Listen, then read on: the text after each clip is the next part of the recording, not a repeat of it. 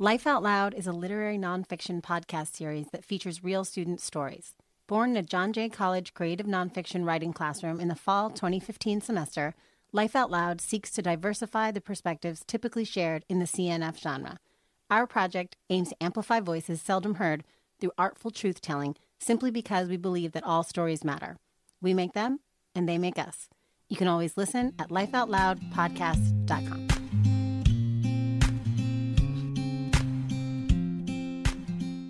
Hi there, and welcome back to Life Out Loud, a literary nonfiction podcast through which we tell true, maybe all too true stories. I'm Rebecca, one of your hosts tonight. Hi, everyone. I'm Karen, another one of your hosts tonight. And tonight we want to especially note that these stories are quite heavy. Uh, many of us are either students at John Jay or alum, and many listeners of ours are also from John Jay. So we just want to note that if today's stories hit especially close, uh, John Jay's Wellness Center uh, has counseling services for any students and staff, and you are free to use them uh, whenever needed. I'm Leah, another one of your hosts. Thank you for joining us tonight on the second episode of our sixth season entitled From an Insider. And I'm Amy. In this episode, two authors explore what it means to play support for close family members going through life threatening diseases. Now, let's get into the first story of the night. This first story is by a new author to the podcast, Sophia. Sophia is a 20 year old Brooklynite and a junior at John Jay. She hopes that sharing the story will help to validate and empower other humans if you're ever in a situation similar to hers. A warning that this story touches on very sensitive topics that may be difficult to hear. Listener discretion is advised. Let's take a listen to Sophia's story entitled Discovery and Recovery.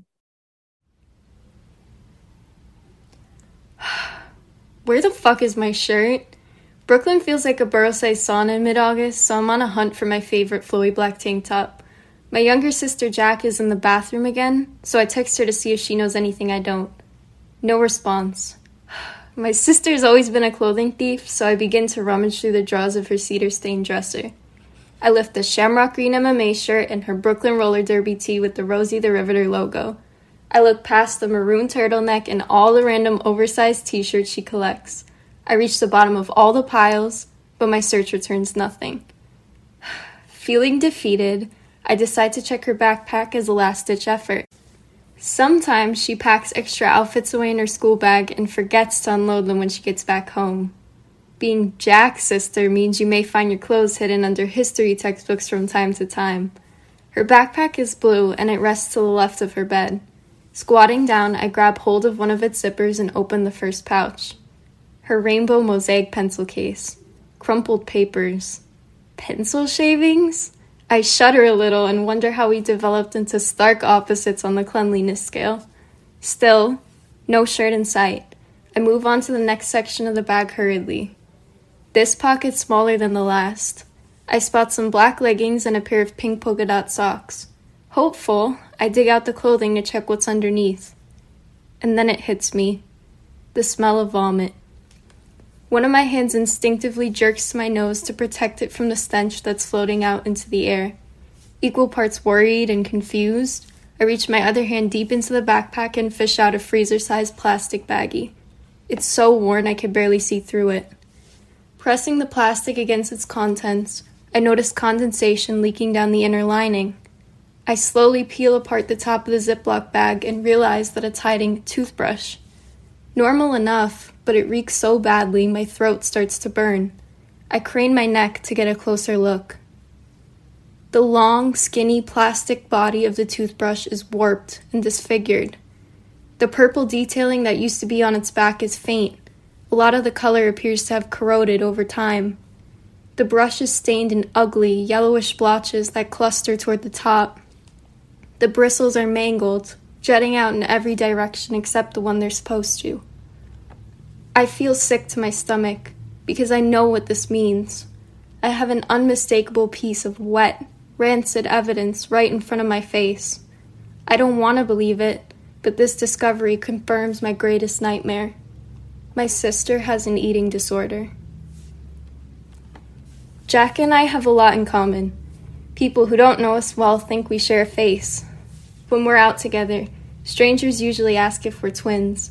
I say, yeah, we are, without hesitation, because it's nice to be compared to the prettiest person in the world. Aside from our looks, we've also shared a room our whole lives. When we were younger, we'd stay up way past our bedtime whispering made up stories to each other and filling up the darkness with our laughter. Before I'd fall asleep, I'd say, Good night, Jack. I love you. It's comforting to have another person that shares your sense of humor. Jack can do the best fat bastard impression I've ever heard. She gets a kick out of jumping in elevators, but stopped recently after the time she got us stuck in one for a couple hours. We like to watch Melissa McCarthy movies together when we're really happy or really sad. At the dinner table, we sit next to each other and crack jokes that no one else gets. When guests seem confused, my mom always says, Don't even try to understand. Those two speak their own language. We're twins when we want to be, but we're also undeniably different people. For starters, my sister's really cool. One of my many nicknames for her is Miss Hollywood because she wears sunglasses indoors and she stomps around the house on any old weekday wearing brightly colored high heels. She's a hands on type of person, and you can always find her creating or designing. If she's not in the bathroom mirror with a towel around her shoulders, self dyeing her hair red or blue or any other color from the rainbow, she's sprawled out on our bedroom floor making a new skirt from an old piece of fabric. I always beg Jack to come on walks with me on sunny days, but she'd rather run around the park in torrential downpours, umbrellaless like a total maniac. I know I want to be a mom one day, but Jack aspires to be the best dog mom and has already dubbed herself the cool aunt. My sister's never been big on physical affection, but she knows I need it and goes out of her way to give me random hugs throughout the day. After I turn in big assignments that I'm not confident in, she'll sit with me on the couch and listen to me worry out loud. She asks, Did you try your hardest? And when I tell her yes, she says, I'm so proud of you, and pulls me in close. She's honestly the most empathetic person I've ever met. She feels things deeply, and when she hurts, you can see the way it weighs down on her shoulders. Growing up, she stopped in front of mirrors a lot. I remember sitting in our room together. I'd write in my diary and listen to the Red Hot Chili Peppers on my pink portable radio. She'd sit cross legged in front of our body length mirror for hours. She'd run her fingers across her cheekbones, then stand up and pose her body. Her eyes would trace predictable lines from feet to legs to head, always stopping somewhere in the middle to linger on her midsection. I resolve that I really don't know what to do with the toothbrush, so I bring it to my parents. I trust them, and I think they'll know what to do. They confirm my suspicions. Jack's recently confessed that she's been struggling with eating, I don't know how I didn't notice it before, but it all makes sense. She barely eats now, but when she does, she tucks her plate right into the dishwasher and rushes upstairs to the bathroom, often spending hours in there. At night, when she's been gone for a while, I lay in the quiet darkness and I beg her over text, Come to bed. I really want to tell you what happened to me today. And she responds, I'm not ready yet. Most days, I don't know what to do with myself, so I do my research. It helps me feel both better and worse simultaneously. I'm horrified to learn that anorexia is the deadliest mental health disorder of them all. And it definitely doesn't help to add bulimic tendencies into the mix. It's hard to digest the fact that after recovery, relapses are possible and even likely for survivors of this disease. But I feel a little better when I read that there's some hope in this, and that catching an eating disorder at an early stage makes the chances of recovery skyrocket. Another site helps to reassure me that it's okay, as a sibling, to struggle in this situation. It's comforting to be reminded that I need love and support too. My family tries, as best as we know how, to help her.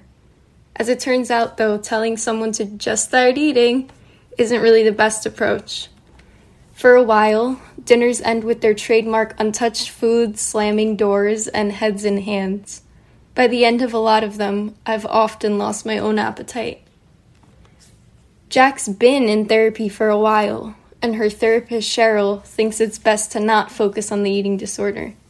It's just a coping mechanism, she says. She wants to dig deep during sessions to find out what underlying issue causes Jack to avoid or purge her food. For a while, we try our best to follow Cheryl's hands off method.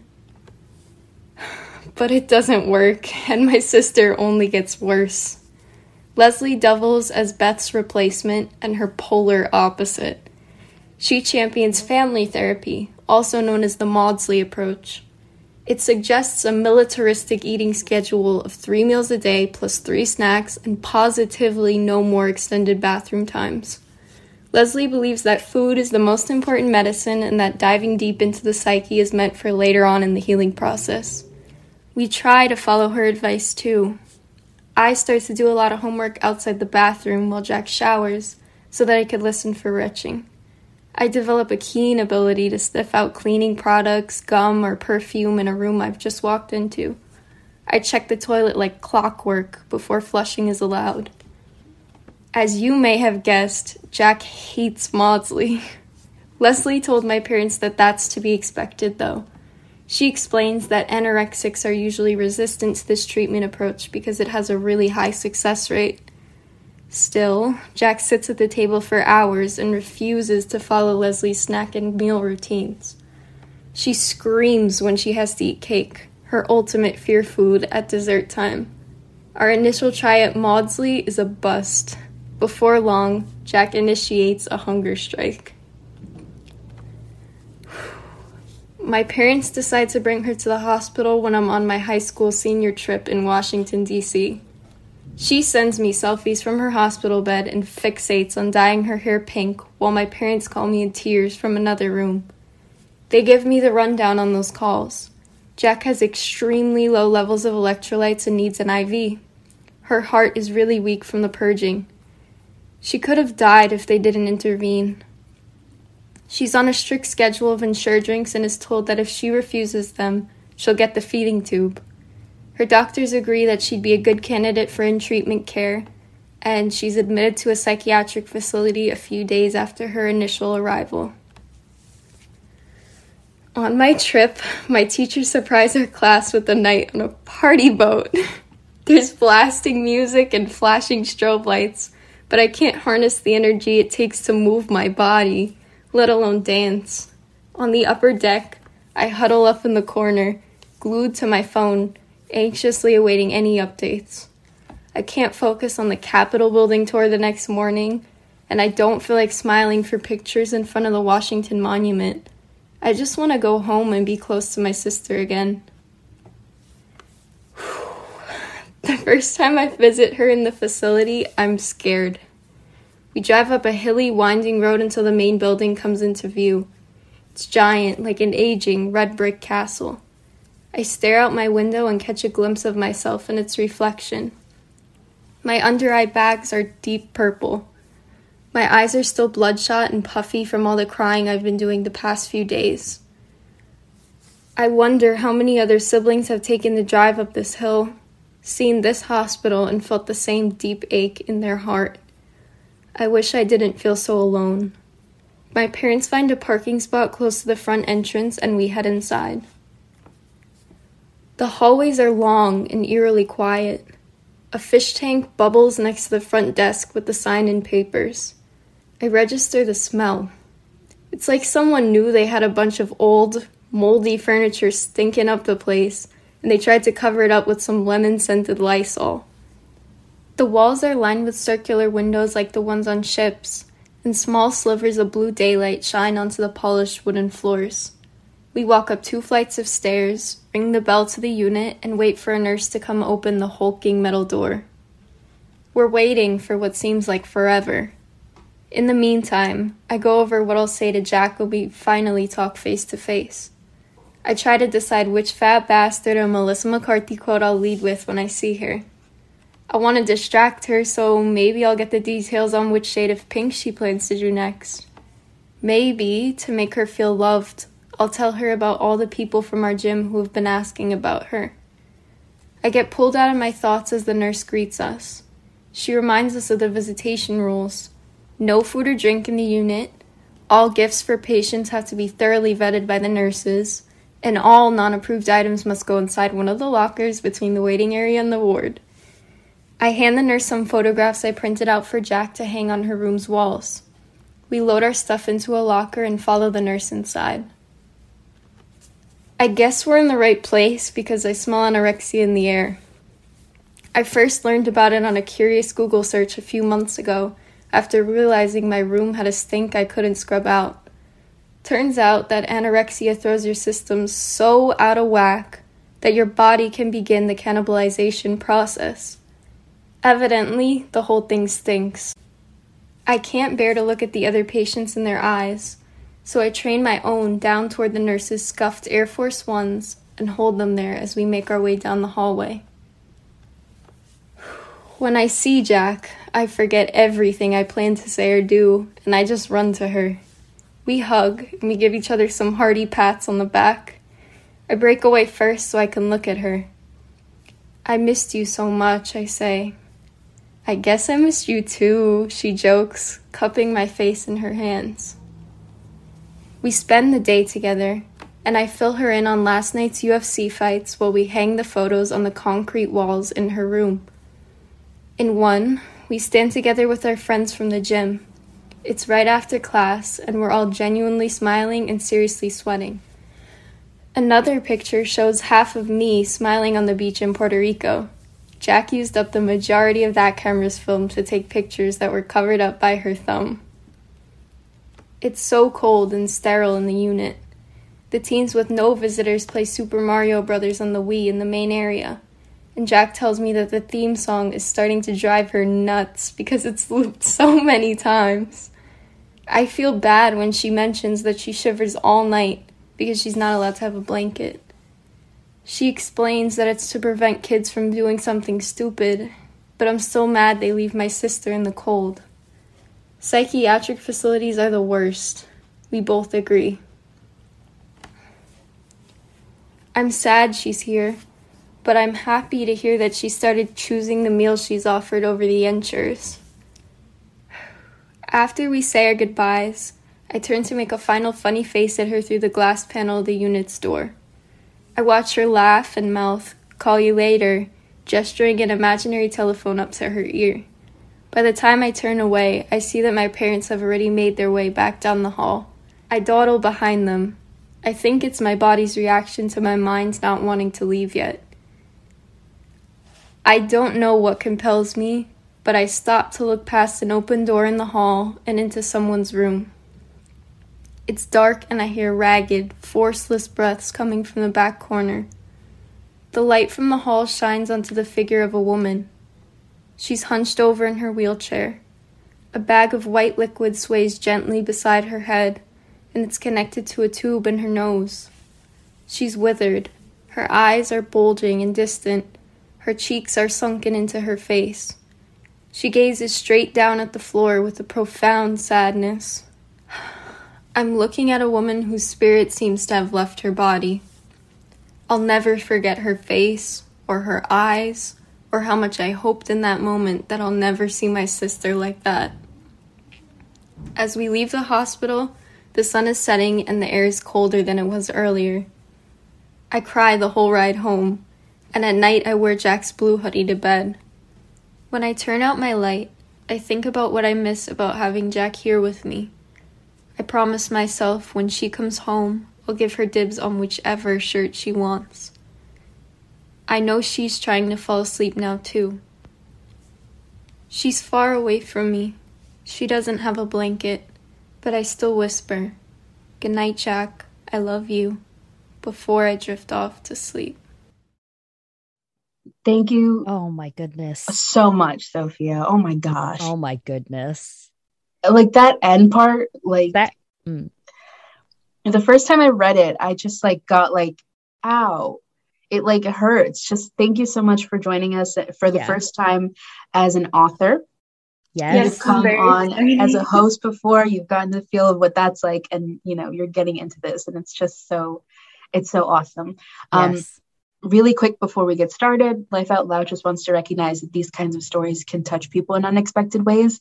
And we want to share with listeners that if you or someone you know is experiencing eating disorders, there are resources available to you. NEDA, or the National Eating Disorders Association, provides a national 24 hour phone, text, online chat for people with eating disorders and their loved ones. Reach out for support, resources, and treatment options. This website is a wonderful place to begin that recovery journey. Their phone number is 800 931 2237, and their website is www nationaleatingdisorders.org. And for a list of more resources, please check out our website. And firstly, because it's on top of all of our minds, and surely is for the listeners, we'd like to ask how is Jack now? Thank you for asking that. She's doing great, to put it in short. Oh, that's um, good to um, hear. Yeah, I mean, every day is definitely a challenge. You know what I mean? Because recovery is not something that's necessarily linear mm-hmm. and not something yeah. that you're just going to reach the end of at one point and just be over and done with. So right. every day you have to wake up and choose to be in recovery and choose mm-hmm. to mm-hmm. fight against that cycle that you were in for so long. So I'm happy to say that she found a very good therapist who she mm-hmm. feels like she can communicate well with and that gets her Great. and she's doing a lot better these days that's really awesome yeah, yeah. So that's such a hear. relief to hear yeah mm-hmm. definitely for me too uh, so shifting gears a little bit going more to the construction of your story you use vivid descriptions throughout your piece from noting the color of the backpack you found the toothbrush evidence in blue to the hoodie you wore coming back from visiting Jack in the hospital. What is the significance in you painting this world around you, your sister, and your interaction so vividly? Um, I mean, I remember things like with details like that. Like to me, I'll never forget the color of that toothbrush that I found.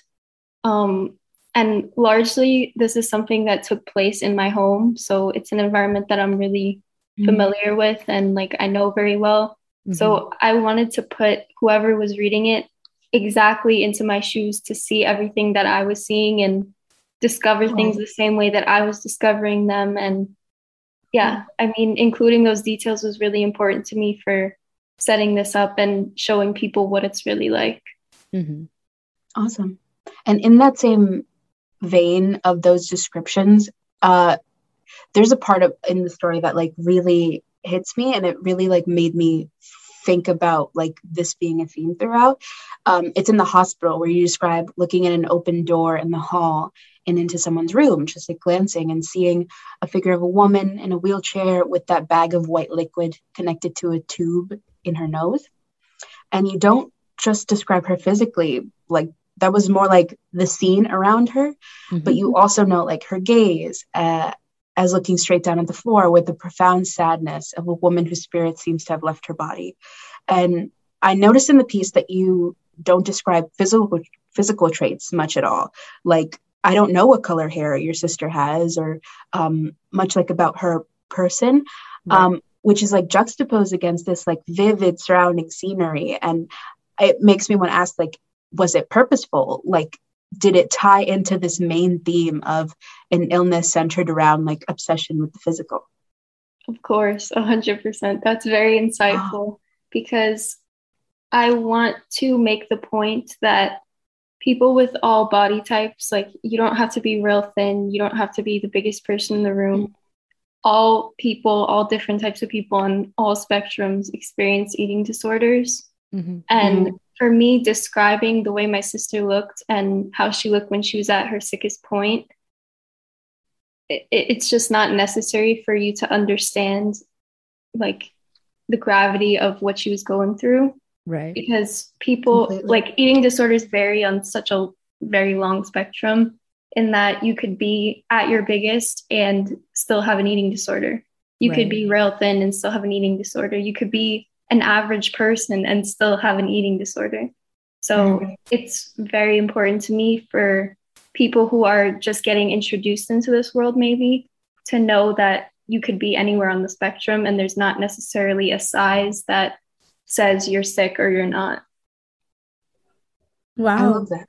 Yeah. Yeah, that was like so well said. And I loved how you like it's like body positivity, but like on a different kind of scale. You really covered everyone. Yeah, I didn't like- even realize that when I read the piece myself. Wow. That's so profound. yeah it's like this like it's like a subtle way to say don't judge like it's a subtle way to say like this is actually none of your business you know Mhm. for the story to still be impactful and for the story to still be vivid um you don't need to focus on the physical. And i feel like it's just like a greater commentary on like the obsession with the word world in general with the physical. Um, that kind of opens the door to eating disorders of all types. And yeah I, I noticed that and i was like i have to ask because that's that is just so it is so like yeah subtle but profound.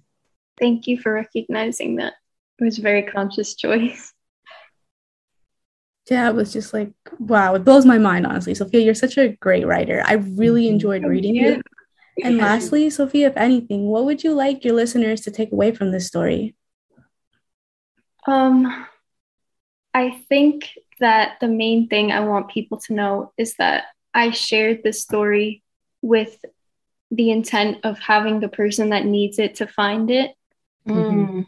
I think for me, I felt very alone going through this because I was a family member, and that's not really a position that gets talked about a lot when you're doing research on these types of things. So I want someone who's in a similar position to me to know that they're not alone going through it. And even for people who have eating disorders and their families and whoever whatever position you occupy in this, that you're not alone in it. Mhm. Um, I also want to say that it's very important to use the resources that are around you. So, for example, I was a child in the situation, and there wasn't much I could do that was going to change anything in the grand scheme of things, except to tell someone that could get my sister help, which was my parents. Right. right. So, talking to people that you trust, and even if you have the eating disorder yourself, talking to someone that you trust is very important. Um, and finally, I just want to say that I am probably the proudest sister out there, that my sister has gone through all of this and she still wakes up every day and she still chooses to recover and she works on herself all the time. It makes me emotional. I am the crier of the two. I didn't put that in there. it's making all of us emotional too like if you all could see the zoom room right now you know yeah. So I just want to say that she makes my heart happy every day she gets better and chooses to get better. Thank you. yeah, That- thank you so much. You. So emotional. that was beautiful sophia No. oh my gosh Not a dry eye in the Zoom studio tonight, huh? truly Yeah, it was really hard to like like read the story without like stopping to like really understand how like and what's you were going through. hmm Thank For sure. That was the No, point. I'm going to be completely honest. I finished that story and I was crying. I was like, I'm so glad I didn't read this on the train. I would be in big trouble. But thank you so much, Sophia, for sharing the story with us and for sharing your sister's story with not only us here, but everybody who's listening. And I do hope that the person who needs to find the story will. Thank you. Thank you all for having me and for your care and your questions and for your kindness. I really appreciate you all. And I appreciate you, Professor Matrazo, for having me on here and giving me the opportunity to share something that's very important to me. Thank you, Sophia. Thank you for writing it with such care, um, for all of the drafts, all the time you put into this, you know, getting every detail right. Um, it really matters. And um, it was very noticed, and we're very proud of you. Thank you.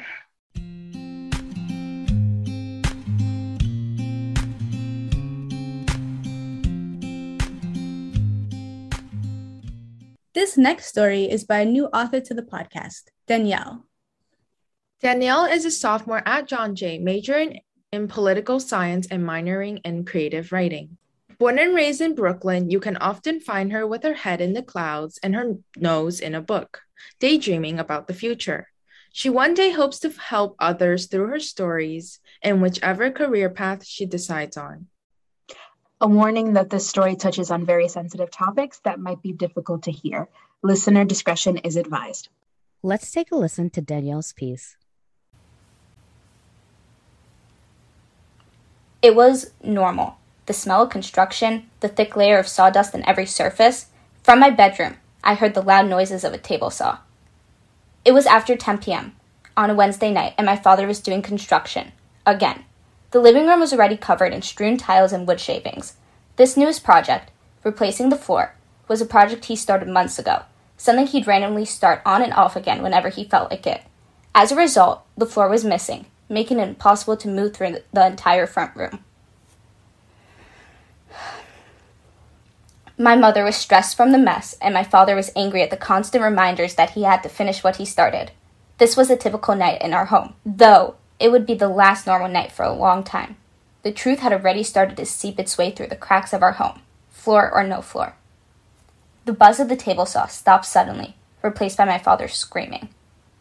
At first, my siblings and I were stunned and did not know what to do, or if my father was serious. My father was never serious. He was the type of guy who was always joking, always making light of everything. He would always laugh at the bad things in life, and when we would cry, he would sit with us and make jokes till our tears turned to laughter. There was no way something bad had happened to him, but I still dialed 911 with shaking hands as I made my way downstairs. Blood was splattered all over the floor, the table, the dresser, even on the piano, and a trail leading to the door.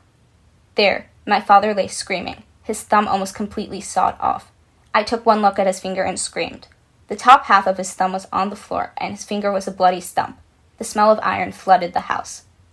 The operator on the phone spent a painful eight minutes trying to calm me down. At the time, I thought I was being helpful. At 14, I was really the useless one, and my 12 year old brother had to help my father. I could barely move. My mother, a personal trainer, was working at a client's house.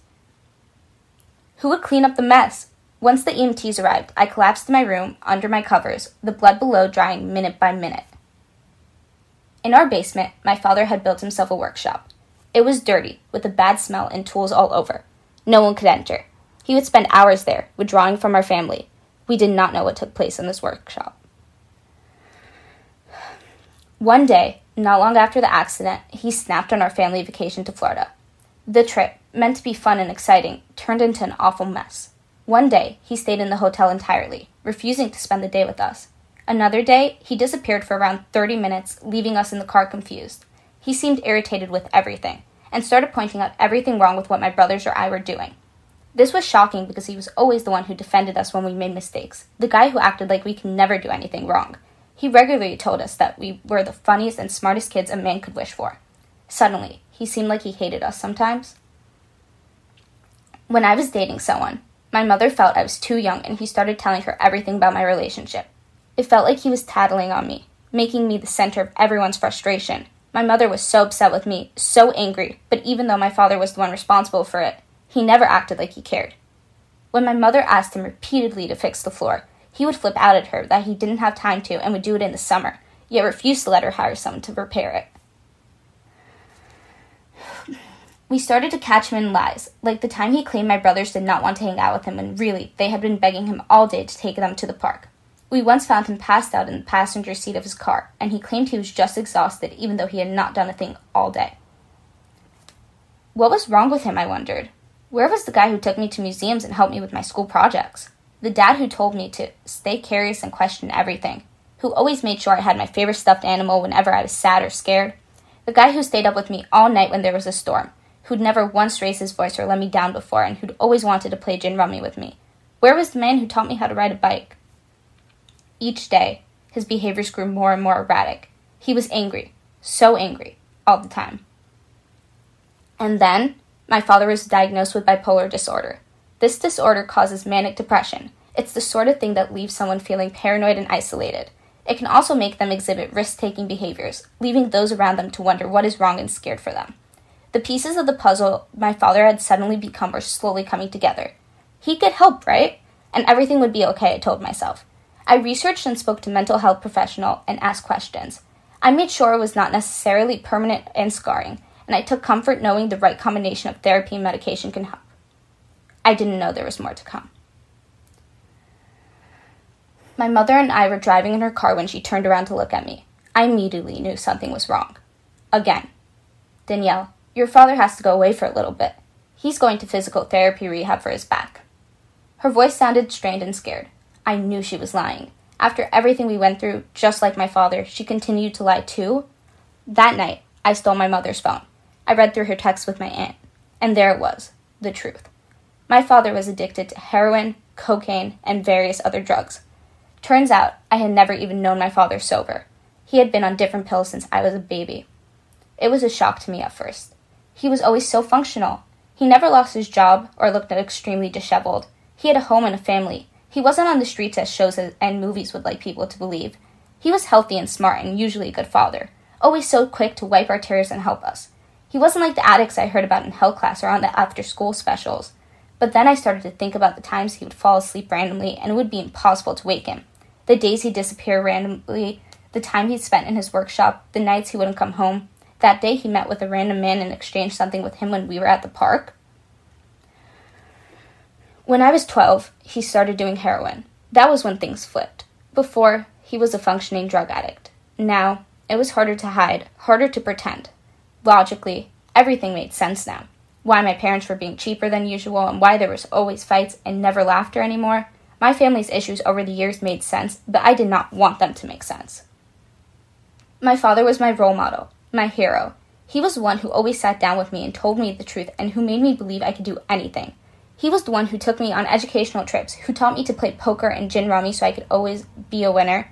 He was the one who wouldn't let me win, but made me work for it. I love my mother dearly, but it was always my father who I looked up to. I felt like I had a special place in his heart, and could not believe that he could choose drugs over me. I knew that he did not have the greatest childhood, but I did not understand what had happened to make him this way.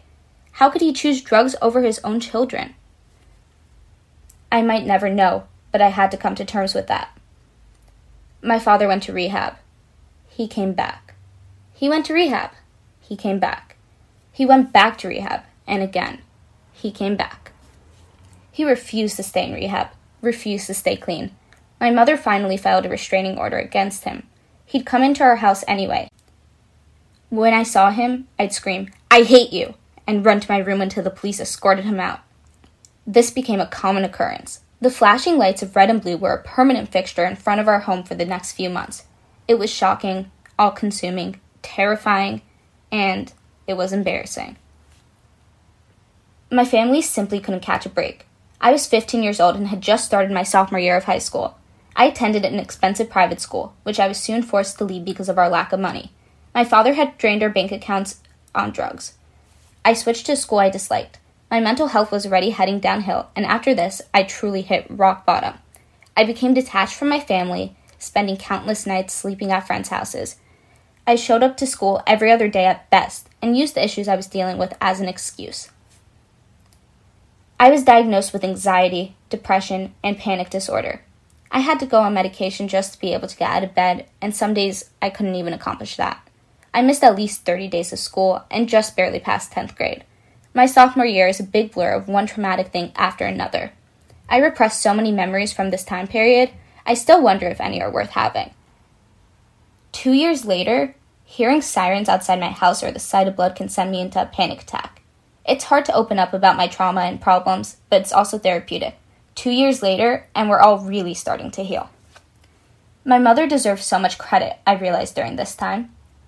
Not only had she fought to keep us together after the incidents with my father, fought to keep the lights on and food on the table, got us in therapy, and took the time to sit with us and talk us through it all, she was working long hours and still took the time to plan my brother's bar mitzvah, a major event that would help retain normalcy. I also realized how hard she fought to give us a normal child for as long as she could.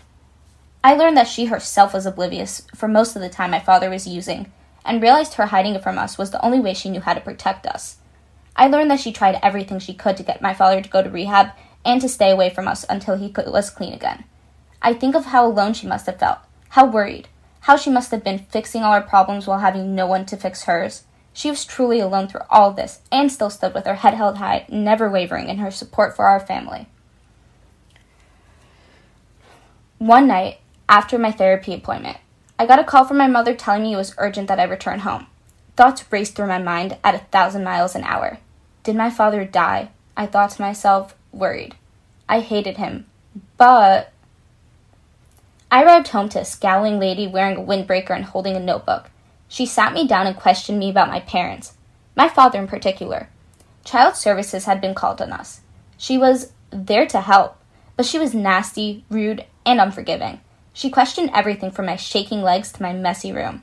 She didn't seem to care about my anxiety or my mental health, about everything my mom and brother and I had worked to fix. All she wanted to do was to take us away from our mother. After all my mom had done to support us through this hard time, and how she had cleaned up the house and worked day and night to keep our family afloat, thankfully, she didn't succeed. There's one silver lining in this horrible story. I created my own form of release and therapy. I began to write everything down. I always loved to write stories, and in this year I wrote over 400 poems and stories. Pouring my heart onto those endless pages helped make the darkness fade. To this day, these poems and stories are my most treasured possessions. Who knows if they're even any good? But they helped me keep sane over this time period and helped me come to terms with the fact that my family was never perfect and certainly never will be. In January of 2018, my father moved into his parents' house. He spent a month there, finally detoxing, and on February 16th, 2018, my father stopped using drugs. This was not, however, the life changing moment I thought it would be. The drugs might have been gone, but our issues remained. They didn't fade away with the highs. When he returned home, it didn't take much time for my little brothers to forgive him. My mother, as wary as she was, has too much love and forgiveness in her heart to hate anyone for too long. And by April, everyone was working on their issues together, except for me. I would never forgive my father. I was certain of that. I couldn't help but feel that my mother was weak and my brothers were too little to truly grasp what he had done. Nothing he said or did could erase the hate from my heart. All I wanted was my father back. But I refused to be tricked again. I refused to miss the signs. I waited and watched, searching for signs he would relapse again and leave us. I watched his fingers, what he ate, where he went, how he answered my brother, the way he'd interact with the family. I watched to see if he would begin returning to the basement again, and I watched to see if his feet were swelling once more. I even looked to see if I could see new track marks forming on his arm. But, over time, it became more and more clear every day that he wasn't leaving us this time. He started to attend Narcotics Anonymous meetings and became dedicated to staying clean. One day, as spring started to fade into summer, I had a real conversation with him. He told me he loved me and said something that instantly made me forgive him. You're one of my reasons for living, he said. These words struck my heart and have remained there since. I gave him a huge hug and held on to him like he was the only thing tethering me to earth. In the end, my father did pick his children over his drugs. Things feel okay, good even. Still, I've done my research. I know the ways this could still affect me later, but I will not be a statistic. Studies show that children of addicts are more likely to become addicts themselves. In fact, according to Jessica Solis, children of substance abusing parents are more than twice as likely to have an alcohol and or drug use disorder themselves by young adulthood as compared to their peers. I can't speak for my siblings, who are still too young to be doing drugs, but I can speak for myself. Unlike many of my peers, I have never done drugs. I learned to watch myself if and when I drink and stay safe to prevent addiction from taking over my life. The cycle will not continue with me. One year later, my family stood watching proudly as my father accepted his one year clean coin. I held my mother's hand as happy tears dripped down both our faces. My father shared a beautiful speech thanking us all for staying by him. He then got down on one knee and called my mother up. She had stopped wearing her wedding ring ages ago, but he had snuck it from her jewelry box. He gave it back to her in front of all our friends and family, all of his reasons for living. She accepted it, and they kissed. Life was still far from perfect, but it didn't need to be anymore. We had my father back, clean and healthy for the first time since he was 14, and that was enough. For now. Wow. Mm. Wow, Danielle. Thank you for joining us, Danielle. Before we get started with this interview, Life Out Loud just wants to recognize that stories about substance abuse can touch people in unexpected ways. We want to share with listeners that if you or someone you know is experiencing difficulties with substance use, there are resources available to you. SAMHSA, or Substance Abuse and Mental Health Services Administration, has a national helpline that provides free and confidential services in both English and Spanish, providing information and referrals. They connect individuals and families facing substance use and or mental disorders to local services such as treatment facilities, support groups, and community-based organizations. Their phone number is 1-800-662-HELP or 4357 and their website is www.samhsa.gov. For a list of more resources, please check our website. Thank you, Leah, for sharing the resource with us. So now we would like to get into your story. So when you found out that your father was an addict, you were shocked and claimed that he wasn't like the other addicts that you heard about in health class or on the after school specials. At first, the reality before your eyes did not reflect as what you were taught in school. But then you began to notice the things that he would do that seemed out of place, such as the long hours in his workshop or just randomly disappearing. So, why do you think it's only after you learned about the truth that you began to notice some of these things that's odd with your father? And were there any moments before this where you like questioned your father's actions or even tried to make sense of it or justify it?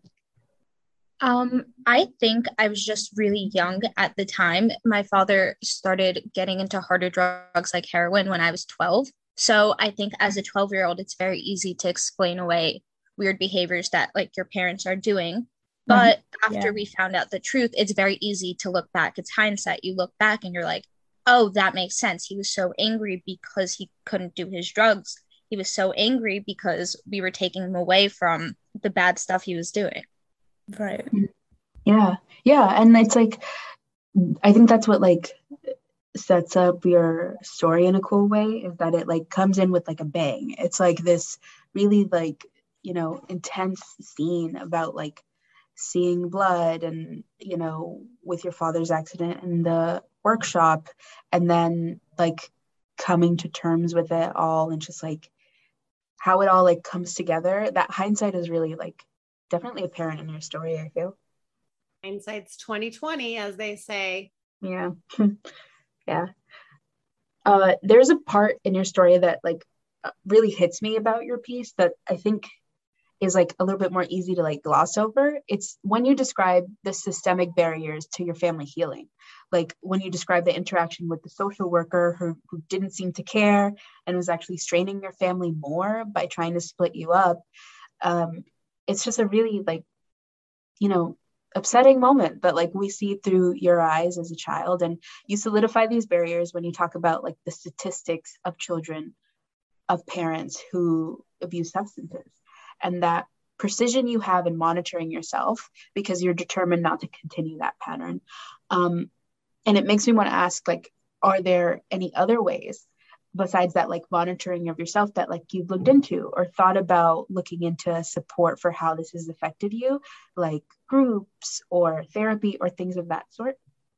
There are so many resources out there for children of addicts there's this amazing group called Alateen which i personally have never attended but um it, it's an amazing group for young kids of addicts and they all get together and they talk about the things that they have faced with their parents I mm. personally prefer um, one-on-one therapy, and I have been attending therapy since I was 15.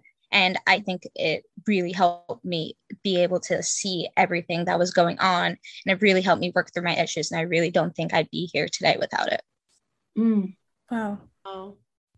Yeah, that's so that's so important to know is like using it's something we talked about in the previous interview too, is like using the resources available to you.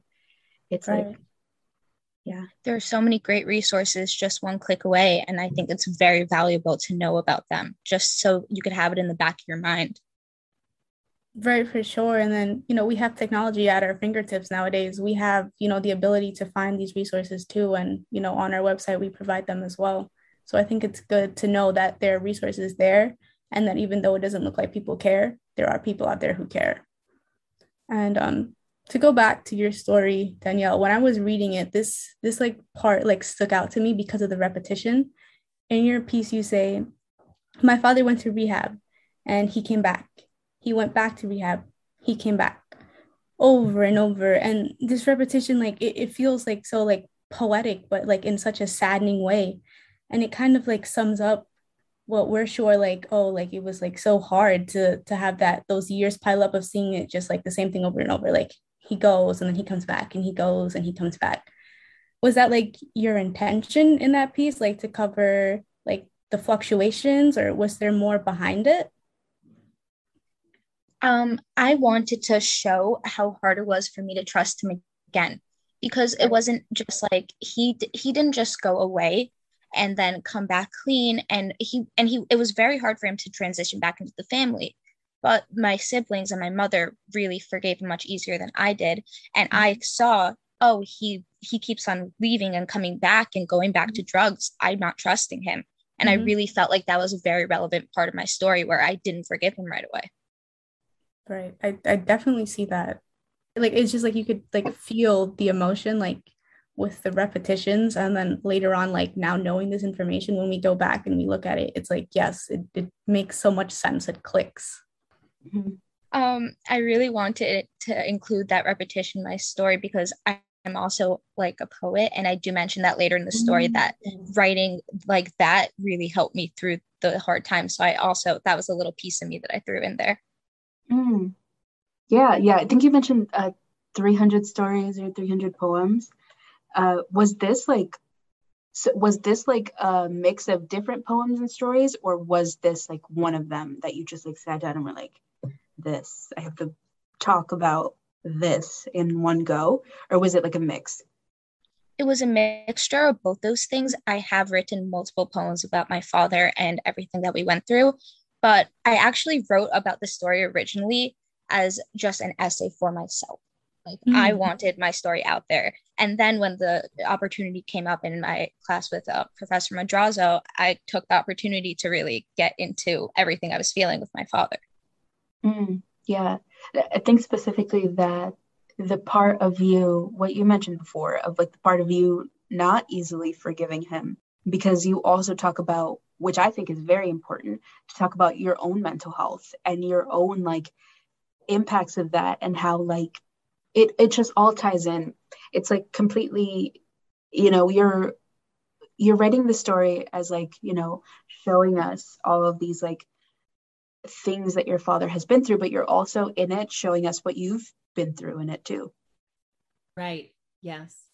Yeah, thank you so much for sharing this story with us, Danielle. And lastly, what would you like the listeners to take away from your story? Uh, you could fix any mistake you make in life. You could get clean 30 years after you start using drugs. My father started using drugs when he was a very young boy, and it, it continued through his adult life. And he's managed to turn that all around. He has a good job, he's clean. We're all very happy now. And you might think, oh, I have messed up my entire life. It's been years of me messing up with everyone around me. It's not true. You could turn it around the second if you want to. Wow, Danielle, thank you. That's so powerful. Yeah, awesome. We love that end note. And with that, thank you again, Danielle, for sharing this story. That is so many stories in one. And like the other interview, we really hope that this story also reaches who it's meant to kind of reach and that your end like your end takeaway for listeners reaches who it has to reach. I really hope it does. It's help is out there and you just have to look for it and want it